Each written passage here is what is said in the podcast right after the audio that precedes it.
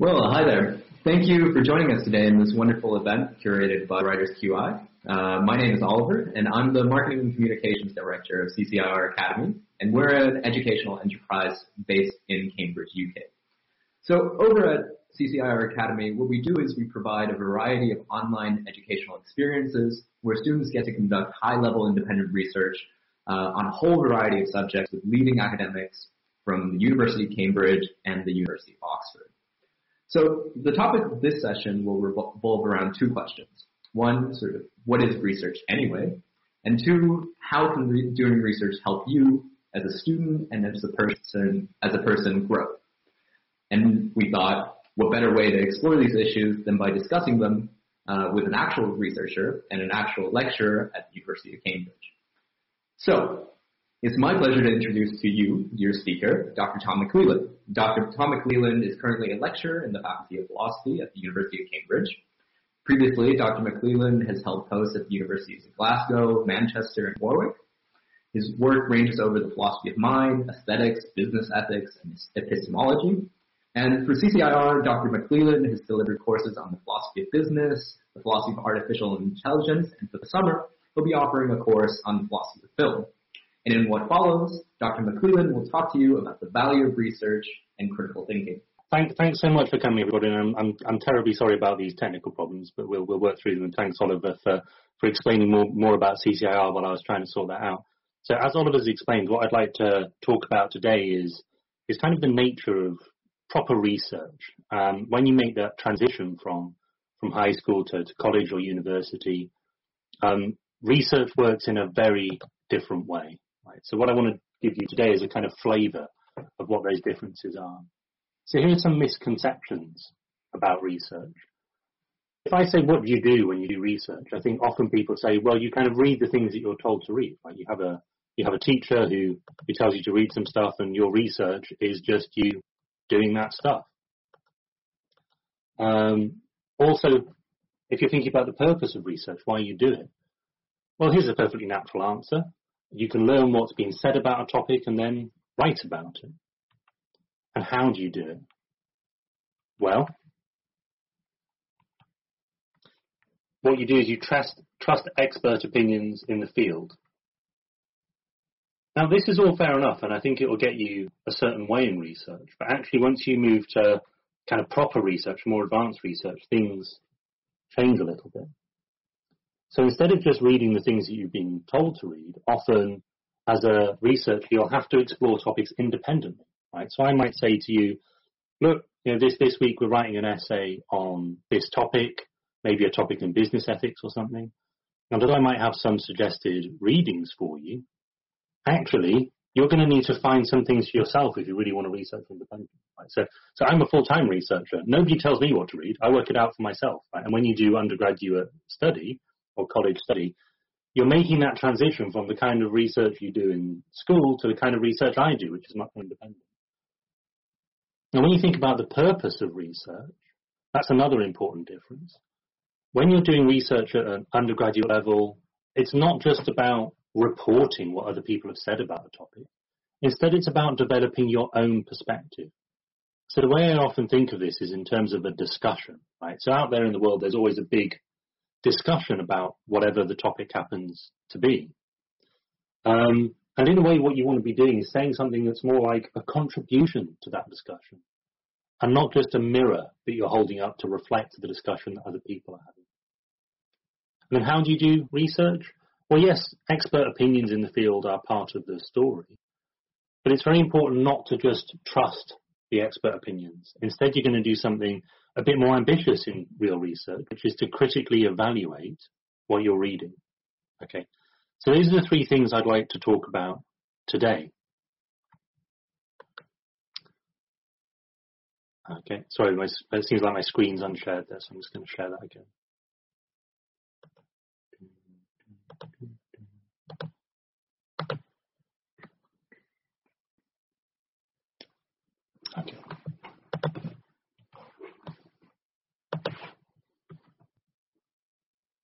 Okay, so the first thing I'd like to emphasize is the nature of independent research. So yes, when you're doing a course with us at CCIR, or if you're doing a course at college or university, you will have a reading list. Okay, so to that extent, you are going to be kind of guided in what you're going to read. Right? But how you explore it is up to you. Right? There's so many different ways of approaching a reading list. You might decide what to read. Often a reading list will be a long list, and it's up to you to be selective about which things you're going to read. It's up to you to decide what order to read it in. That makes a huge difference. But beyond that, it's very important for you to decide for yourself how to read it. This is something I'm going to touch on more shortly. But there's not just one way of reading something, right? You can read something incredibly closely where you analyze every sentence and try and reconstruct what's going on. You can read something very briefly where you just skim read it and just try to get the general gist of reading. Or you could do something in between, right? And one of the very important skills you learn as an independent researcher is how to pitch your reading for the task at hand. But like I was suggesting before, often independent research involves going beyond what you've been told to read. Right? So it's not just a matter of looking at a reading list. You might read a, a set text, for example, but then think, okay, what have other people said about this set text? What have other people published on it? And you might Google around and or go around the library and find some literature that engages with what you've read. You might also find literature that hasn't specifically engaged with what you've read, but that explores the same topic. And finally, you might actually find literature in other topics that's relevant. Now, I think this is particularly interesting. So, um, yeah, I teach um, undergraduate and postgraduate students at Cambridge. And what the best students do is they take a topic and then they find a different related topic and identify new and interesting connections between them. So, for example, I had a student who's just finished a piece of coursework on gender discrimination. And she looked at lots of literature on gender discrimination. But she also looked at some different literature on details to do with how language works and how we use language to affect the people around us. That literature wasn't to do with gender discrimination, but it could be applied to gender discrimination. One of the great things about her kind of contribution to the discussion there is that she was connecting two things that hadn't previously been connected. Right?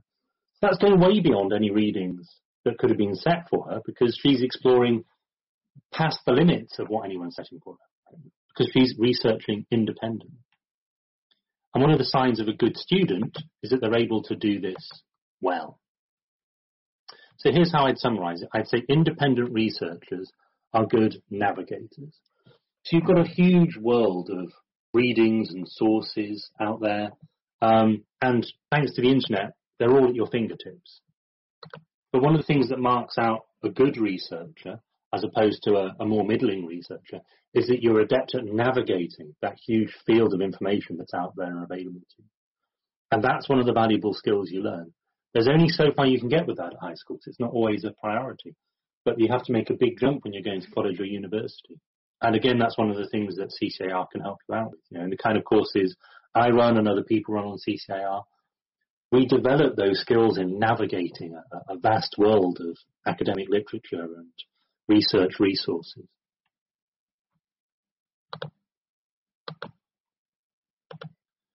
So next, why do we do research? Well, when you're doing research, it always feeds into a particular project. Right? It's very rare that you just sit down and read something for the sake of reading. You read it to some end. You're reading it for a purpose. So maybe you've been tasked with doing a presentation on the topic. Maybe you're writing a short essay on the topic. Or maybe you're writing a big long dissertation, and as you proceed through college and university, um, the emphasis will often shift towards these kind of big projects where you might be writing quite a serious long piece of work. If you go into postgraduate study, even more so, right? You might be working towards a 80,000 word doctoral thesis or something. Now, the particular activity you're doing, the particular end goal that you're aiming for, makes a huge difference to how you approach your research. So the particular research project you're engaged in will influence what you research. It might determine uh, whether this particular thing is worth reading for you or not. But it also determines how you research it. Okay, if I'm writing uh, just a very short essay and I've got a big long reading list, then I might be looking at some of those readings not in much detail. Right? I might be skimming through them to get the gist. Right? If I'm writing a doctoral thesis or something, then you go to the other end of the continuum, right, and you start reading in serious detail. Now, this is again a really important research skill. So, you know, when I'm doing research, I don't read things in the same way. I, I um, specifically and strategically pitch my research at a level that suits the particular thing I'm doing. Right? If I'm writing uh, a research paper, then there are some things that might be tangentially relevant, and I'll give those a quick skim. There are other things that are very important, and I'll read them three, four times before finalizing a draft of my paper. Right? If I read everything in the same way, I'd never get anywhere. I'd never stop reading. I'd never feel on top of things. So that's a very important skill to learn. So here's a good way of summarizing what's important. It's not just about reviewing what other people have said on a topic. It's often about developing your own view. So this is what I was emphasizing earlier. You're not just trying to hold up a mirror to what other people have said in a debate. You're trying to participate in that debate yourself, to develop your own ideas, your own views, maybe to say something original. So if you're reading research with that in mind, then you ask yourself questions like this. Do I agree or disagree with what I'm reading? Right? It's not just a case of reporting what somebody happens to say. You're evaluating it for, yourself. And here's another question you can ask yourself. How can I add something new to this? Right? You might read something and think, well, they've said uh, X, Y, and Z, but is that the whole picture? Is there anything else helpful that can be said on this topic? What could I add? What can I contribute to this discussion? That's very different to just passively reading something and trying to understand it. That's trying to make a genuine contribution to a discussion. Now here's the final question, and this is what I'm always asking myself in my research. How might this help with the position I want to develop? Right? So when I'm researching something, I'm working towards writing a particular paper that advocates a particular view. So I'm not just reading this article wondering what does so and so think about the subject. I'm thinking what does so and so think about the subject and what difference does it make to my paper, to my argument, to the view I intend to develop? Does it help me? Does it hinder me? Have they covered the things already that I intended to argue? Can I build on this? And that's something you can do a lot more as an undergraduate student that is really quite different to what you'll often experience at high school. So here's how I'd summarize this point. Researching for a purpose should be strategic. Okay. You don't just get a bunch of resources and then look at them, right? It's much more methodical than that. You have to think, what are your priorities? What's the thing you need to spend the most time on? What's the thing you need to spend the least time on? How can you adjust along the way when obstacles come up? And one of the key differences between uh, a, a researcher who struggles and a really good researcher is that they can adopt the right strategies for their research. So third and finally, I'd like to emphasize the importance of researching critically. So how do you do research? Well, it's not just about saying, oh, well, this, this person's an authority in the subject, whatever he or she says is true. Instead, you're going to critically evaluate your sources. So part of this is deciding which sources to read in a very careful way. Okay. So often you can just, we've all done this when we casually research, you just Google something and you read whatever the first thing is on Google. Right? You don't ask yourself questions like this. Is this a reputable source of information? Okay. Wikipedia, for example, if I want to know something casually, I'll look at Wikipedia. I've never cited Wikipedia in an academic article because it's not a reliable source. Right? Anyone can edit Wikipedia and put misinformation in. Is the author an authority in their field? Often one of the first results you'll find on Google isn't by someone who's an expert in that area. It could be just by some random person who happens to have put their opinions online. Now, those opinions might be worth listening to, but we should think about who they are and whether there might be somebody who's worth listening to more carefully. Also, is the resource up to date? Often you'll find great resources that are from a very reputable source, written by an authority in their field, but they were written 30 years ago. And things move on. Things move on fast in the world of research. So when you're picking what to read, you're not just going to uh, carelessly read whatever the first thing that pops up on Google is. Instead, you're going to select your sources carefully. And then once you've selected your sources, you're going to ask yourself questions like this. What exactly is the author's argument? Okay, so this is always one of the most central questions when you're reading a piece of research. What is this person or group of people trying to say? And why are they saying it? What are their reasons for reaching that particular conclusion? And then once you've done that, this is the more critical bit. We can ask, is the argument sound? Is it a good argument? What's their evidence? Is it plausible evidence? Does the evidence really support the conclusion? Once you get really good at that, then you're ahead. Also, what counter-arguments might be raised against it? One of the worst things you can do as a researcher is just to accept what you're reading at face value. Yes, the people you're reading will offer arguments and often they'll look quite convincing. But if you want to be a real critical thinker, you've got to think about what counter arguments might be raised against it. So the way I'd summarize this is that good research is an exercise in critical thinking. So this is a key phrase, critical thinking. Let me try and uh, specify exactly what I mean by this phrase, critical thinking. So if you're thinking uncritically, then you're not thinking in a good way. Like you might be thinking in a confused way about it, where you get different things muddled up, you're not being systematic. One of the hallmarks of critical thinking is that it's clear. You know exactly what you're doing. You're precise. You're not muddled. Another feature of uncritical thinking is that it's careless. Right? You, you leap to conclusions. You don't worry too much about whether you've made mistakes. Critical thinking, on the other hand, is very careful. So think about like the decisions you might be making right now in your life. Maybe you're deciding on which colleges and universities to apply to. It's very easy to think uncritically about those things, right? You just have some random ideas, a bunch of priorities, they just get mixed up and you might not be very careful in how you make those decisions. Right? But if you want to make the right decision, you need to do it in a clear and careful way. And that way you're going to reach much better results than you would do if you were thinking uncritically. Another feature common to uncritical thinking is bias. So we can have all sorts of biases. We might be biased against certain groups of people, bias against certain countries, bias against certain institutions. And, so and biases can be very stupid and very misleading. So if, again, you're thinking about which college and university to go to, maybe you just have this bias that that name of that particular university just has some negative associations. But that's not based on any evidence or any reasons. That bias can be really misleading you and messing up your decision. So instead, you should be thinking critically in an objective way that isn't pushed around by your biases and your prejudices. Uncritical thinking is often quite emotional. Like you might just have this emotional feeling that, oh, I just, I just don't like that college or something. But that can lead you astray as well. Sometimes your emotions do push you in the right direction, but we have to be careful listening to our emotions because sometimes they're misleading. This is where reason comes in. Right? Critical thinking is much more rational. It's coldly methodical. And that way it's not going to be misled by emotions that don't necessarily reflect what you should actually be doing.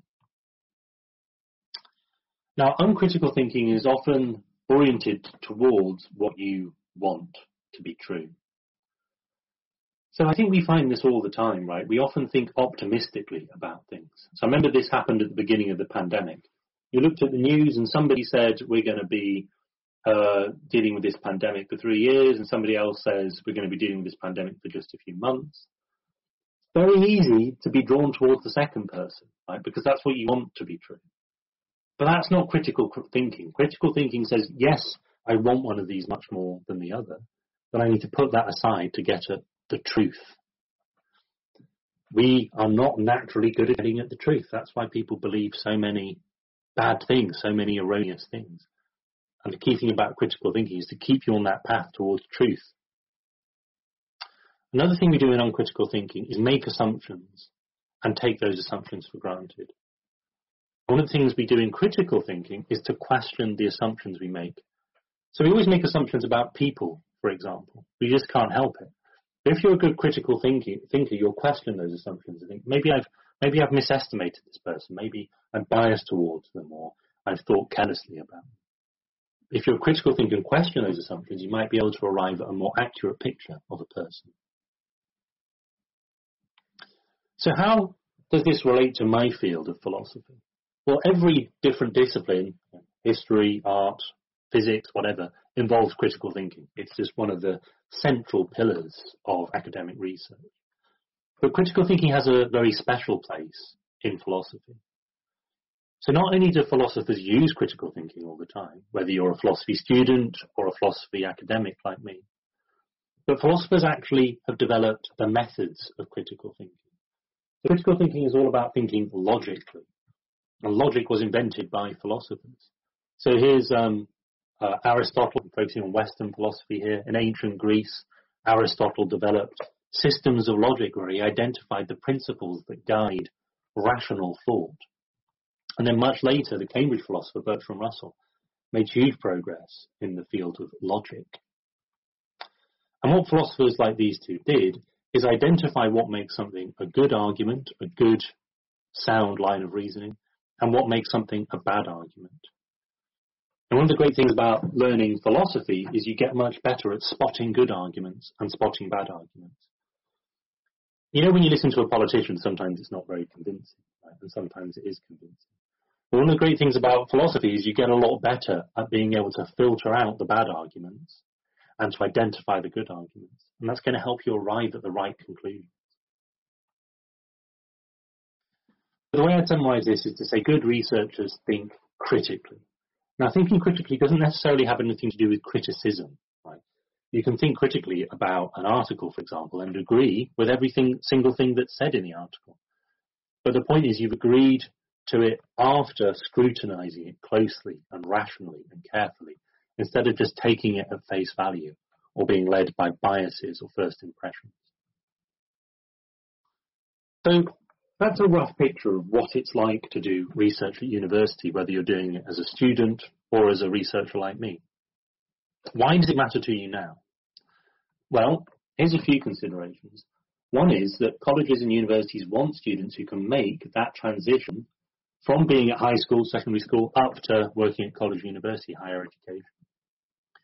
And here's the thing, not every student who's really good at the kind of research that you do at high school is good at the special kind of research that you do at a university, right? Maybe you're somebody who's really good at reading what you're told to read and so on, at summarizing what other people think.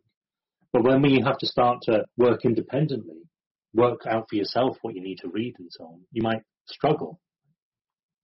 Similarly, not all students who are good at understanding what other people have said on a topic are very good at being creative and original and trying to make their own contributions to a debate, trying to defend their own views. And finally, not all students who are good at reporting what other people have said are good at critically evaluating those things. Right? So it's one thing for me to say, oh, um, this, this researcher said X, but it's a very different thing for me to say, this re- researcher said X, and here's why they're right, or here's why they're wrong. Okay. So one of the things that colleges and universities are looking out for when you apply yes, your grades are important and so on, but what they want is some hint that you're going to be good at these three things, these three things that really sort out um, students who are going to flourish at university from students who are going to struggle with that transition. So if you can show in your application that you're good at those things, you can make yourself a much better candidate. You can prove to these universities that you're the kind of person who's going to flourish doing proper academic research. And this, as Oliver's been explaining already, is where our organisation CCIR can help you because our courses are led by university lecturers, so they're led by people who are professional researchers and who spend their time guiding students in the kind of research I'm talking about, independent research, highly critical research, um, research that has the aim of making an original contribution to a discussion. And it gives you the opportunity to do that, right? Yes, we'll help you out with reading lists and all that sort of thing, but really what we want to be doing is encouraging you towards independent, strategic and critical research, giving you an opportunity to do that that you might not have had already, uh, giving you a flavour of what higher education is like, and putting you in a better position to apply for higher education courses. Okay, thank you very much. Great, thank you so much, Tom. Um, so now we'll open the floor for some questions, and uh, I would love to share a little bit more about our programs. Um, but let's first uh, maybe field some uh, questions from the audience.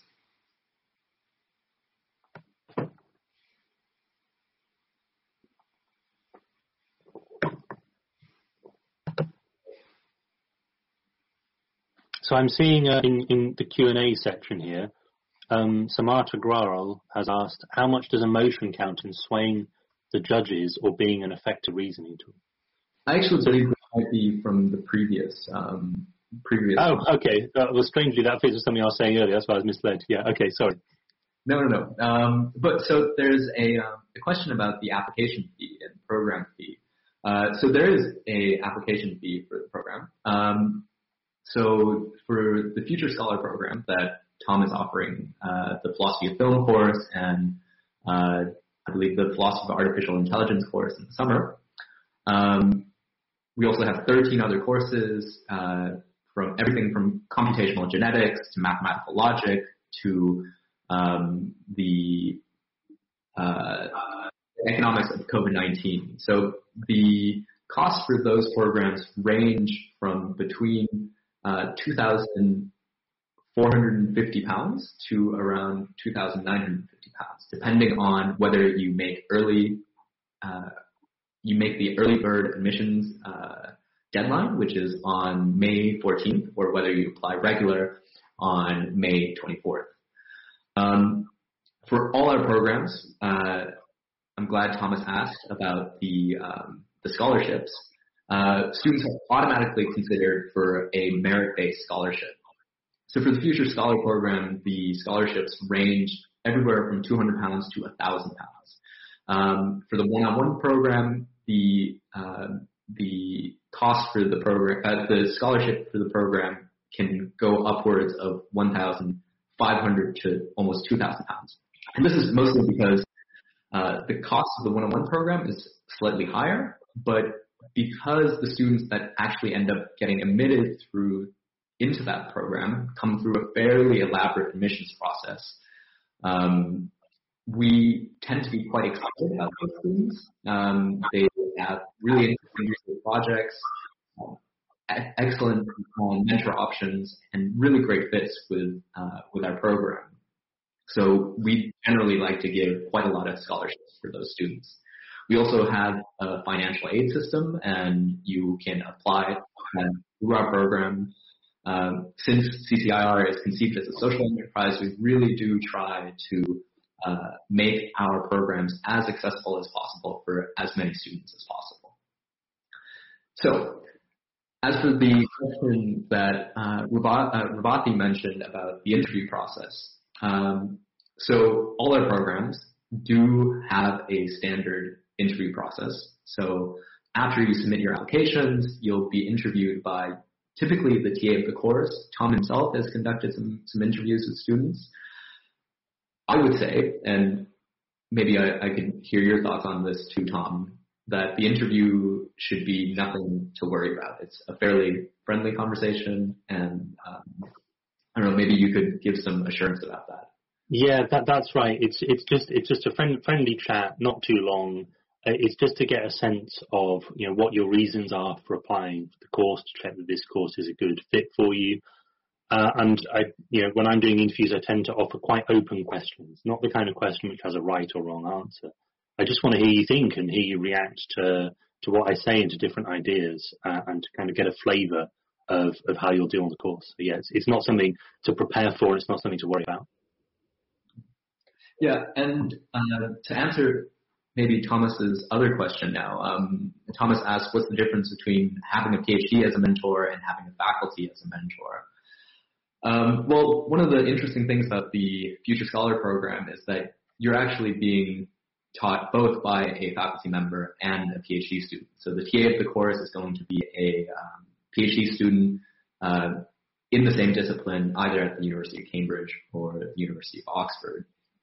Um, but I, so I actually happen to be a, a, PhD candidate in philosophy, and I would say uh, one of the crucial, crucial differences between, say, having me lead a course on the philosophy of artificial intelligence, or maybe more likely the philosophy of film, um, and Tom leading it, is Tom has years and years of experience on me, and that experience translates in, in terms of teaching, uh, in terms of the knowledge of the field. Um, so PhD students tend to be slightly less, um, I guess, mature in terms of their grasp of the materials and uh, their their under, uh, their understanding of pedagogy. Um, Tom, do you have anything to add to that? Um, um, yeah, you know, I, I, think you summarised it well. I mean, all the PhD students who I've known who've taught, they've all been excellent teachers. They've all had a great deal to contribute, and often, you know, maybe, maybe differences in their life experience or their age means they add something a bit different to what you get from a, a, an academic who's been in the business a bit longer, like me. Um, but, but as Oliver says, you know, with, with faculty, you get the advantage of, of that extra experience breadth of research and breadth of teaching experience that they can they can bring to the course for you. Yeah, that's right. And I think this is um, the the the course uh, the question that Pooja and, and uh, Muskan have just asked is a really pertinent one, and is how does a, a program like Future Scholar uh, relate to admissions? Because that's a, a thing that naturally students will care about. And this also actually sort of connects with our uh, the, the earlier point about um, uh, the benefits of working with a, a faculty member. Um, our programs have a fairly rigorous admissions process. So our um, the Future Scholar program is capped at five uh, per course. The one-on-one is naturally one student per course. These are all extremely intimate uh, and small class sizes. And as a result, our admissions rate is actually fairly selective. Um, this means that the students who actually come into our course are really excellent, really motivated, and they um, they interact really well with the faculty. And because they're interacting so intimately and they have 13, 14 weeks of uh, lectures, conversations, uh, tutorials, and uh, writing workshops, they, generally speaking, are able to develop really robust personal relationships in, in certain cases that, in many, many cases, if perhaps in, I'm not sure with, with Tom's case, but in most cases that usually develops into um, mentorship relationships and even letters of recommendation in certain cases. Um, so, and that is one way that it definitely helps you in terms of your admissions. Um, uh, as for more generally, I think doing a, a program that really shows that you are ready for higher education. I think a big difference between high school um, and higher education is that you start having to think for yourself. Um, you're no longer just digesting materials, no longer just regurgitating materials, you're processing it, you're thinking about it, and you're trying to come up with your own ideas. And doing a program like this, being able to write a complex research paper shows that you are able to do that. Now, uh, Revathi's uh, question is, can this be done alongside an intense IB program? Um, absolutely. So as folk familiar with the IB uh, understand there's the EE. Um, the extended essay is a big part of the uh, IB curriculum, and in, in a certain way, the Future Scholar and the one-on-one programs really are geared to are a perfect fit for supplementing that process. So we've had students who have worked on their EE through our programs. So they come in saying, look, I want to do the IB, I want to, I, I'm doing the IB and I want to write an excellent EE. And they are able to do that because they're working really with the experts of the field who will, um, in this really quite hands-on way, um, guide you through the research process, um, give you suggestions in terms of uh, give you suggestions in terms of research direction and inspiration for um, for potential directions of research. Um, uh, so yeah, uh, Rajat's question is what grade is apt to start in the programs? Um, so for our programs, uh, for the Future Scholar programs, we're mainly targeting high school students. And so we're looking at grades, in the American system, what would be the grades 9 to 12. Uh, so these four years are our primary audience. Um, most of our students tend to be uh, in the last two years, uh, last two to three years of high school, because our courses are fairly academically advanced and rigorous. Um, however, the reason why we actually don't even have a strict age limit on the course is because we uh, want to stay open to the 13-year-old one-year kid. Um, if we have a brilliant 12-year-old uh, philosopher who's already read all of Kant, we will be more than happy to take him in. Um, so uh, RM has asked, which streams do you specialize in? Is it only STEM? Uh, so no, uh, Tom is uh, offering two courses in the humanities. We have courses, we have four courses in the humanities, four in the social sciences. Um, I think three to four in uh, the STEM field, and in addition, we also offer courses in business in entrepreneurship um, and also computer science. Um, uh, Pooja asked, how long is this course and how long the sessions are each week? So the Future Scholar program is 13 weeks. Um, each week you're interacting with your faculty and your TA each for an hour. In addition to that, you'll have readings and work to do in uh, in your own time, and uh, typically that adds about maybe two hours more work per week uh, in the earlier period, and maybe a little bit more as you start developing the research paper. Uh, for the one-on-one course, it's uh, a lot more flexible because that's a bespoke program. That's one student, one mentor, and one project. It could be 16 weeks long, meeting one hour a week. It could be eight weeks long, meeting three three hours a week. That's really up to you, and that's sort of the nature of that specific program. Um, RMS, is there an eligibility criteria other than age? So um, I briefly mentioned earlier that we have a fairly rigorous admissions process. So we're looking for academically strong students, but beyond that, we're looking for really intellectually motivated, curious students. Uh, we want students who are passionate about a uh, passionate about a subject, passionate about a project, and who really do want to learn for their own sake. Um, uh, Anushka asked, what does the course culminate in exactly? Uh, so for a course like Tom's, um, you are gearing up for a research paper. Uh, for about, so everything in the course is being built around this final goal. Uh, the readings you, uh, you, you digest in the first half of the course are building up your foundations. The latter six, uh, six to seven weeks of the course, you're writing your research paper, being guided through how to write that, being criticized, and having your writing workshop towards this ultimate end. Um, the research paper varies in length. Uh, STEM fields tend to be a little bit shorter, maybe. Uh, humanities a little longer. Uh, but Tom has had students who who's written impressively long and complicated papers. Uh, in certain cases, they've even been published. There's a um, I keep uh, thinking about Simon, whose incredible paper about trust, trust in blockchain was actually published last year, and he, he wrote this wonderfully elaborate argument about how uh, we can use the philosophical uh, literature on trust to analyze the development of blockchain and its impact in society. Um, so Muskan asked, what would be the fees? Um, so all our fees are available on our brochures, um, which you can access later by visiting our booth.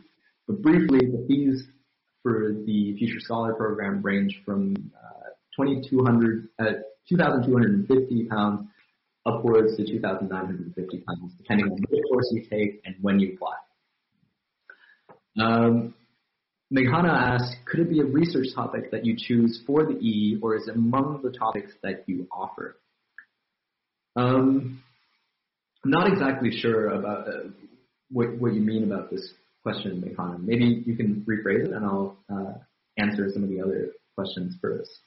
Uh, does this course start on a fixed date? Uh, yes. So the Future Scholar course is set to start on June 5th. Uh, the application deadlines uh, are May 14th for early admissions and May 28th uh, for for regular admissions. Early admissions means you have greater access to the scholarship pool because every session you have set scholarship pool, and once that runs out, it kind of runs out. But we we've been expanding our scholarship opportunities. Uh, for the summer uh, session, we're aiming at a 50% uh, scholarship rate. Um, in terms of one-on-one, uh, that one is start date flexible. Uh, so if you're worried about school event, uh, school exams and assignments and so on, if you have, say, a goal to get published by the time you're applying for college um, in the winter, then that might be something you want to look into. Um, then we can work around your exams, we can work around your assignments, we can aim to finish at a particular date, and that feeds naturally into Anushka's next question, which is we do help with the publishing pro- uh, process. Uh, so the academic coordinator team uh, will guide you through the publication process. They will um, they will uh, direct you to journals that are more likely to, to publish you um, as a high school student. So undergraduate journals, graduate journals. Generally speaking, uh, we don't uh, as a program we don't guarantee publication because we believe that the programs that actually do that tend to end up submitting to shadier, less trustworthy journals. So we uh, we we now sort of shy away from that, and we're really trying to direct students to um, graduate conferences and undergraduate journals. And part of the purpose is to just sort of help them understand how publishing works. And for a high school student, actually, being able to publish even in an undergraduate journal is quite the achievement. Um, okay, so Meghana uh, rephrased uh, their question and it writes, say I choose my topic to be trusting blockchain. Would the course be around, uh, be, a, uh, be about helping me with a particular topic or a general theme to work towards developing a research paper? Okay, um, so if I understood that question, I think our Future Scholar courses are built around specific topics. So Tom is teaching, for instance, a class on the philosophy of film. There will be general lectures, general readings for the first seven weeks, and the latter, uh, latter six weeks are focused on developing your own research paper. Now, because the courses are so small, um, and because they're so intimate, suppose you have a topic already that you want to do for the EE, and you come in with this topic, and it's related to the subject, the general topic of the course, which typically is fairly broad. The philosophy of film, for instance, philosophy of business, all really, really broad subjects. And you can communicate with uh, your faculty member uh, at an early date and say, this is sort of what I'm interested in already, and throughout that time, you'll be having conversations quite naturally that will be gearing you towards this ultimate goal of yours. And I'm, sure uh, uh, the the conversation and the course will sort of just grow really quite organically around uh, your interests. If if I'm, I'm not sure if that answers your question, Meghana. Um, Okay, so um, there are a couple questions in the um, the Q and A uh, block. Uh, Manvi asked for 2021 are the courses on online. So I should mention that all our courses are online. Um, I, I, I, apologize for not making that clear maybe earlier. Um, so all all our courses are fully online and um, uh, they will be for 2021 and going beyond. Uh, Madiha asked, uh, could you please elaborate on the scholarship processes? Uh, so there's actually, uh, for you guys, no process. As long as you apply, uh, you will be automatically considered for the merit scholarship. Uh, we'll look at your uh, your academic materials, and we will look at your interview. And on that basis, we'll decide how much of a scholarship we want to offer you. Um, if you are interested in applying for financial aid, you'll have to go through a separate process um, and fill out some forms. Um, but that's also fairly easy to navigate. And if that's something you're interested in, we would happily walk you through that. Um, uh, Priyanka says, um, uh, how can a ninth grader get a head start? Um, well, I'd say if, if, if the question is how can they um, uh, apply for the program uh, in terms of admissions, I would say just give it a shot. Um, in yeah, so I, I I don't know I guess what else to say in terms of getting a head start for the program. Um, but I guess in terms of research more generally, I do think research to a, to a great extent is something that you learn by doing. Um, okay, so there, there are a few more uh, people asking about the cost of the program. Um, uh, uh, again, the, the, the cost is from 2,250 pounds to 2,950 pounds for the Future Scholar, but all that information will be on the brochure, so you'll be able to access that through our, through our booth. And I really do encourage you guys to visit our booth because we also have put up Tom's presentation there because people were requesting it earlier. And we also have a lot more materials for you to review there. Um, S2 asks, can a student that already graduated high school take uh, take the course?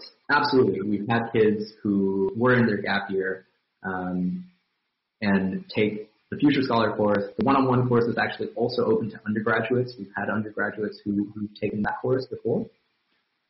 Um, yeah. Um, so the uh, Nagana asked about a little bit more about the financial aid process. Um, so because you're automatically considered for the merit aid, uh, the, the, the merit scholarship, uh, we will take that into account and then evaluate you on a case by case basis. Um, so I think the uh, the reduction of the course, I think for it, historically we've had students who ended up paying somewhere between uh, a thousand pounds at the end when they've gotten the both the scholarship and the financial aid package. Um, we are aiming to expand our financial aid uh, processes, uh, but so we're really trying to um, help as many students uh, who who have the merit to attend our programs uh, to to be able to access these resources. Um, so yeah, so in terms of the details of the course structure and schedule, I really do encourage you guys to, to take a look at the brochures um, because that's sort of where um, it gets into the, uh, the a bit more of the nitty gritty of which part does what and how the course is being designed and structured. Because we've actually put quite a lot of effort into designing these courses uh, so that they are suitable for students who maybe doesn't have a really strong uh, background in research and who are learning to do research for the first time, who uh, maybe don't have the, the the knowledge in a particular field to, to uh, build up their research project quite yet. Um,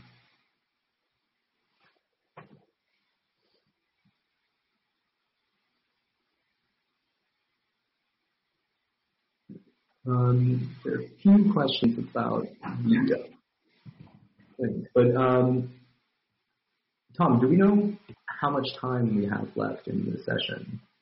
Um, um, I'll just double check. I'm, I'm pretty sure we've um, we've exhausted our time actually. Because I, I see that Meredith is here, and I wouldn't want to be taking up any of, um, of their time. Um, yeah. Um,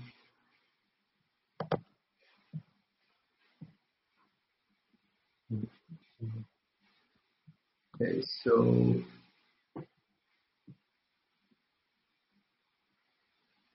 Meredith, do you, do you know when um, when you guys are going online? Yeah, I uh, the presentation that I'm giving was supposed to start at um, uh, seven o'clock.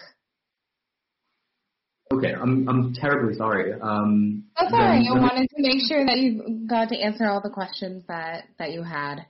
Okay. Um, well, in that case, I'll actually wrap up. Um, uh, I invite all of you guys with your questions to come to our booth. Uh, we'll be sitting there waiting for you guys to answer all all of the questions you guys might have.